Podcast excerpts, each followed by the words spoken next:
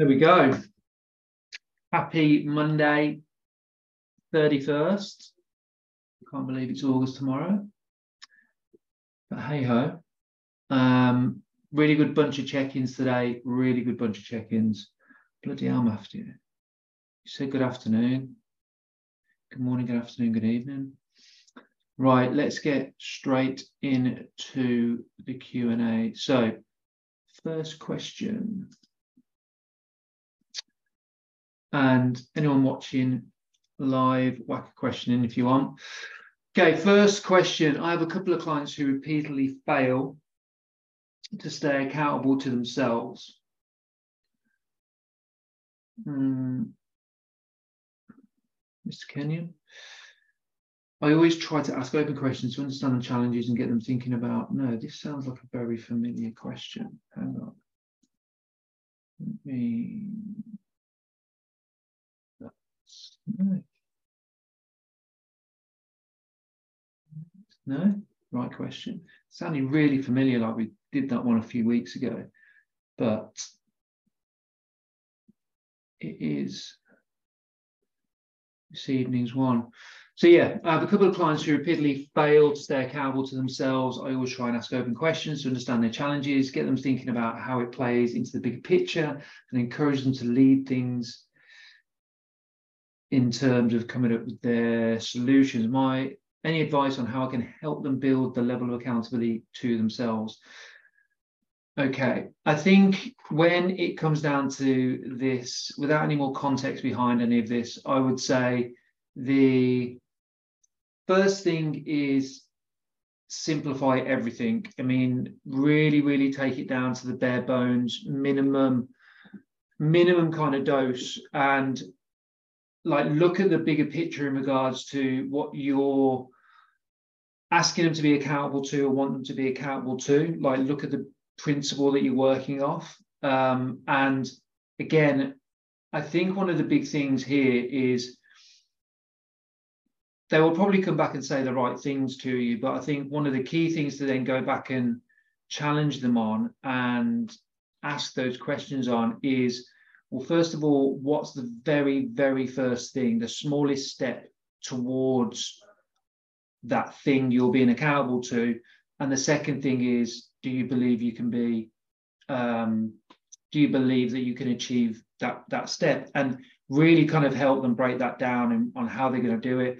And if you go back to kind of being accountable and whether that's checking in, whether that is doing the workouts, whether that is tracking the nutrition, like think back to the process of creating um, habits for themselves, whether that's habit, habit stacking, whether that is getting them to be aware of the, you know, contextual cues or triggers that are that are making them not stay accountable, or they drift off somewhere and fall back into old habits. So I would look along those those lines really in regards to really help to break them down when they're going to do it, how they're going to do it, what's the first step, uh, what are the potential barriers, how are you going to overcome them to make sure that you can be achievable, those things can be achievable, and just really kind of work through that process, even for the smallest step for it. So I would say, without any context, I would break everything down and really look at the minute detail of just them getting that first step because ultimately what that will enable you to do, enable them to do is to feel, is to build up their self-efficacy and they'll want to continue. They'll see and believe they can do that um, further down the line and continue to do that. So strip everything back, I would say. Um, get the first first step think about habit stacking and how that applies to them challenge them if there are any barriers that could appear again come up with a solution. So you're constantly kind of challenging, summarizing any barriers, if there are, help them overcome it, even for that first step. So that's what I'd say with that. Um, next question. How have you guys found sending more emails per? Oh no, my pissing mouse. Tell you what. Yeah, here we go. How have you guys found sending more emails per week in terms of click through opening rates? Yep, so we've increased that but we've really increased our the amount of emails we, we're doing over the last kind of six weeks, two months, something like that. Um, very good. Yeah, very good. Uh, so context behind that is usually when you have obviously the your opening rates are percentages aren't they and it does give you numbers but then also you click through rates of percentages. So we've one of our focus has been growing our email list and usually as you grow the volume the percentage might come down but actually it's stabilized um, even though we're we're increasing our our mailing list. So very good. Um, and our click-through rates and engagement in engagement has has gone up as well. So that comes through, yeah, the consistency and frequency. Really, people are getting used to it. I, I, I think so. Yeah, good, very good. Like anything, you know, you you do it for a, you do it for a period of time where you're not really getting much back, um, and then you get in a flow of it, and then you get you obviously start to reap the rewards of it. So yeah, good, good, good, good, good, good. Oh man, this mouse is not. Let me get back to the questions. There we go. Question. I tell you what. Anyone out out there knows of a decent replacement for an, a mouse for Mac, please let me know because this one does my head in. Every time you breathe near it, it goes mental and changes everything. Okay. Um, okay, doke. Right. When slash why did you guys decide you wanted to stop coaching and move to mentoring? Um, I it was interesting when I read that question on the check-in this morning. I don't think of us as I always think of us as coaching more so. So I um, naturally went from coaching when I went into management. I naturally, and I was still coaching people for fitness and fat loss and performance. And that, and then I, I basically saw a lot of PTs come in. This was being away from the industry for about in the UK for about a good eight years, nine years or so, I saw a lot of personal trainers come in just compl- and then literally walk out the door again, you know, within a couple of weeks because they didn't know how to run a business, build a business, do anything and apply things. So naturally, naturally the coaching, I turned from coaching, you know, fitness, fat loss, performance to coaching PTs in regards to their business and just organically happened that way. Um, but I don't feel like I've stopped coaching in, in whatsoever. I feel that actually I've learned more. I think I've learned more about coaching in the last eight years versus the first 12, 14 years. So, yeah, saw a need, got a lot of people when I was managing gyms, ask about, you know, I basically tried to help and retain my, my, my PTs. And so it went from that to that. I still do coaching um, as well as mentoring. What are the first things to outsource to gain back some time? Right. The things you don't like, the things that uh, you're not good at, find people that are better than you um, and specialize in that area. Um, so, as an example, we're me and Anne, we're crap at design, terrible. Um, so we outsource that, and uh, I think things that take you away from the main core of like what you do in your business. Um, when you get to a point where obviously you've got the budget for it, but also that kind of um, stage where you might have to invest and maybe even stabilize your revenue or go backwards a little bit or increase your expenses to then take 10 steps forward because it might give you back X amount of time a week um, and also energy as well, you know, mental energy as well and capacity to put into other things to then grow the business. So I think when you find yourself at a sticking point where you are capacity of coaching, you're spinning a lot of plates, you're finding yourself really hating parts of that job. Not hating is a strong word, actually. But I think if you know haven't got time to upskill yourself, and um, it's a, an area where you can outsource and get better people in, that is when I would um, say the right thing to start to outsource and to look at different options. Definitely and I don't think you need doesn't have to be you don't have to be at capacity. Um, but I think if you're doing a job where you can find other people that are better than you and specialize in that area, and it frees up a bunk a bulk of time in your week, I think it's a no-brainer. Um, so yeah. Next question. Do you think we should avoid money off offers as a as a um, as a constant practice and constant thing you do in your business? Yes, I do. Um, I do think I don't think you should do it as a consistent thing in your business. I don't think it should be a part of your kind of business model. But the caveat to that is I don't I feel that there is play a place for it definitely i think not particularly on your um mm, yeah i think there is a place for it at the right time and using it incredibly sparingly so money off offers the and also value add offers i would say so I think if you are trying to kickstart a new service potentially, whether that's online, whether that's a program, whether that's um, a release.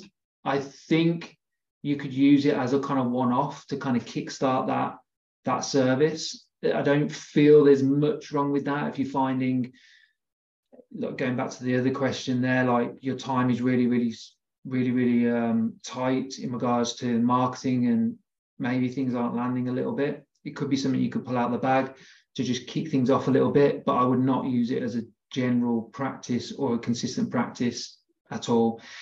I would opt for value add versus value off, but I don't particularly feel that you should avoid it altogether, but just as a general practice. Um, next question. My lead magnet is going to be a 10 day challenge in August. Would you create this for, for the niche only, dads who want to get back into sport any tips on things to consider when setting one up? Um, yes, I would create it for your niche only, one million percent, absolutely. Tips to con- tips for things to consider when setting one up is make it incredibly, incredibly simple to understand. Like the name of it should be incredibly easy to understand what it is and what it's there for. I think um, just like any type of marketing, like make sure that you're not just focusing on, on the features, you are highlighting the benefits way more than the features. Um, and what I mean by that is a lot of people kind of go, yeah, uh, you know, the lead magnets, Facebook group, Facebook, you know, community, community group. What's the outcome? What they're going to get from it? That's the key thing. And that will come off the back of knowing your niche and know what problem you're trying to solve. I think um, I think you need to talk about it until you are sick to death of talking about it. Like you need to make sure that you are getting excited about it. And actually, I'll call someone out here. Lauren's done a great job with this in regards to her lead magnet. Um, the content she put out was about it was really, really good. Like got you excited.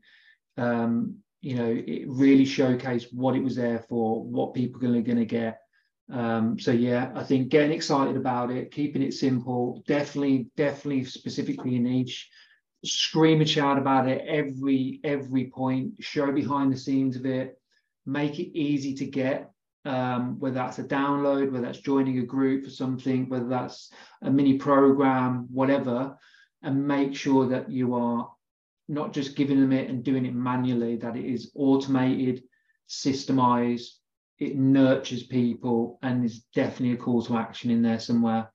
Um, so yeah, I would say those are the points for lead magnet. But it sounds like a good a good, good shout. So what I would say is there, what is the 10 day challenge going to give people? What are they going to get from it? Why would they come on it? What, what sort of problems it's solving? Those are the questions I'd ask right at the beginning. Um,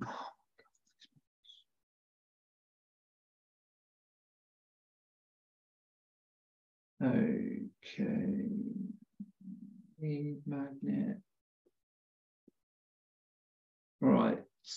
I'm at capacity. I want to be full face to face. But when I get an inquiry, I feel tempted to take the person on because I see the time free in my diary, but I know it's time I need to keep free from online coaching. How would you recommend going about keeping that boundary? I think that's a decision you have to make with yourself. Um, there are obviously, I think, when it comes to that,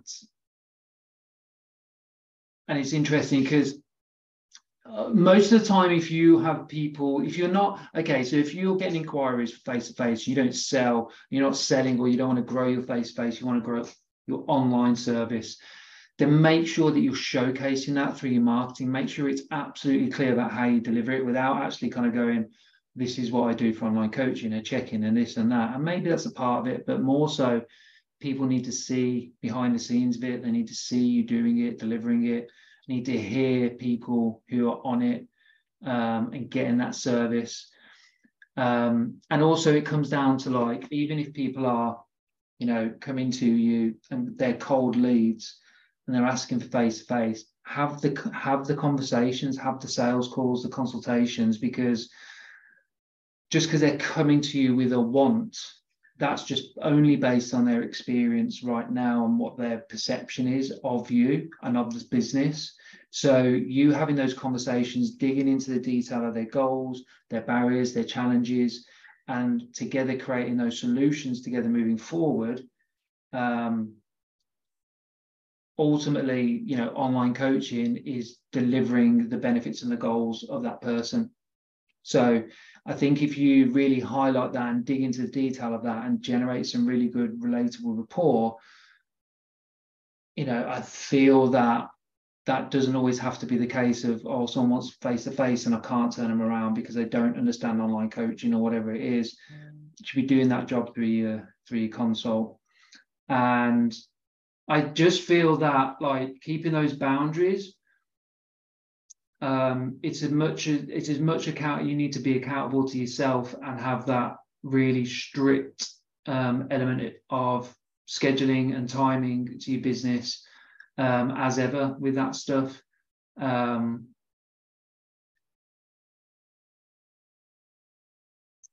so yeah, I would actually challenge my I would challenge you to have those conversations with people who come to you face to face if you want them online. I would. And never lead with online coaching. Always, always dig into the detail start to build out those solutions. Um, because ultimately, people, if you're selling the benefits and you're selling the process, and you're not focused so much on the this is online coaching, I haven't got face to face. Well, if people don't know what it is, don't have value in it, don't, don't understand how it works, so forth and so forth, they're gonna, of course, they're gonna say no. So I think that's your job in the consult. Um, Right. What methods could I use to encourage more interaction in my free group? I know you can't expect much, but now I'm back from holiday. I can put more time into it, thinking of a challenge that requires them to post in every day, like I've done with clients, or something like that. Um, ask them, ask them, ask them, ask them. Um, go out there and start with, you know, they obviously should have a very common or common, yeah, a common goal, which is why they're on that group with you. And I would highlight that. And also, if you want to do a challenge or, and I think that's a great shout, by the way, link it to the goal, link that, whatever that challenge is, give them some options, let them pick. Um, give them a date when you're going to start, create some boundaries, and let them be a part of it. Um, depending on the length of time and all the ins and outs, yeah, you could get them to posting every day or or or whatever it looks like. But I think if you start with them and let them lead it with you providing the environment, i.e., options based on their goal and explain the context why, you probably could generate some traction off the back of it.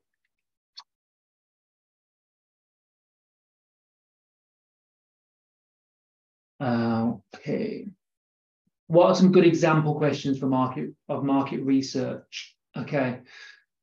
So um, identify so when you're building out any type of survey or questionnaire or market research you want to start with identify questions which are things like gender age range um, maybe experience maybe yeah i would say age range gender. You could put in there about interest but you want to make it snappy and quick. So i would probably stick to those to the, to the top ones. Um, definitely contact details.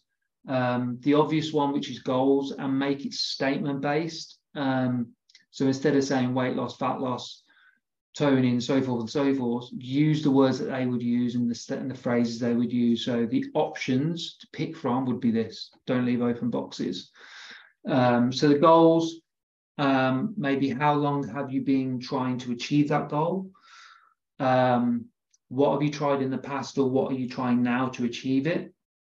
How well is that working? Um, what frustrations and challenges are you facing currently that you believe is stopping you from achieving that goal?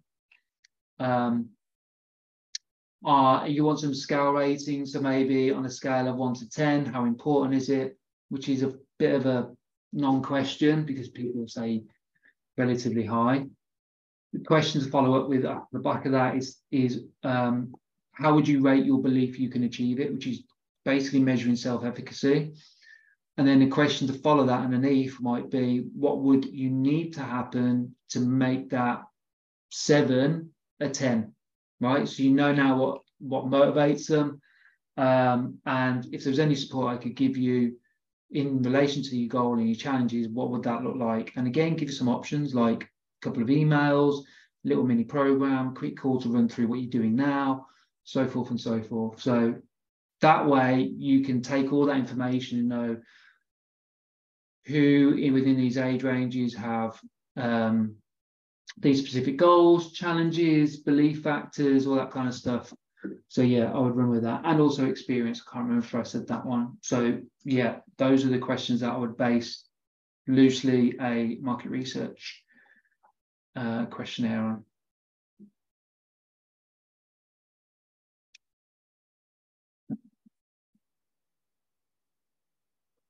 Question. How to know when it's time to go rent only in a commercial gym? Right. I think oh, okay i think if you're getting to the point where you are spinning a hell of a lot of plates and you're finding that potentially your level of it, this isn't just rent really. This is generally like if you find the, the common kind of signs of dragging yourself out of bed you miss your you're starting to miss your own training you're um, not getting stuff done that you would normally get done you're late in things you're um, doing things as task list rather than meaningful things i think those are the kind of typical signs that you need to claw some time back obviously time back would an easy option and a very good option would be to take away service hours i.e shift hours. Um, i think also when you have clarity on your and control on your finances you can you know quite comfortably project what you're bringing in next month. And i think getting to a level in accounting for that extra expense of rent you need to be understanding what that means from a number of clients wise, extra time into your business, um, to having a full understanding of that. I think um, I think those are the the things that I'd be kind of looking for. Um, obviously, like if you're basically doing a shit job on you, your shift hours as well, means that you probably shouldn't be on shift hours. So that as well is probably a good sign because if you're doing a shit job or you're you know you're not putting effort into that and you're ticking a box you probably won't be getting much from that in return. So that's another sign. When is the right time? Those are the things i'd probably look for but look, there's never kind of a right time and a perfect time for anything. So at the same time, um, I think getting a date in mind if you're thinking about going on rent and and working towards getting those things in place, I think um, I think is a, an advantage and will help. But when's the right time? It's very different for everybody. But those are the things I'll consider. I think. Um, cool, man. Brill. Right. No more questions. Any more for any more for not live? Um, no. All good. Good questions this week. Good questions. Right, guys. Um, that concludes the Q and A. Any more follow-up questions or any comments, uh, pop them in the comment section and we can get back to you. Otherwise, have a good week. See you soon.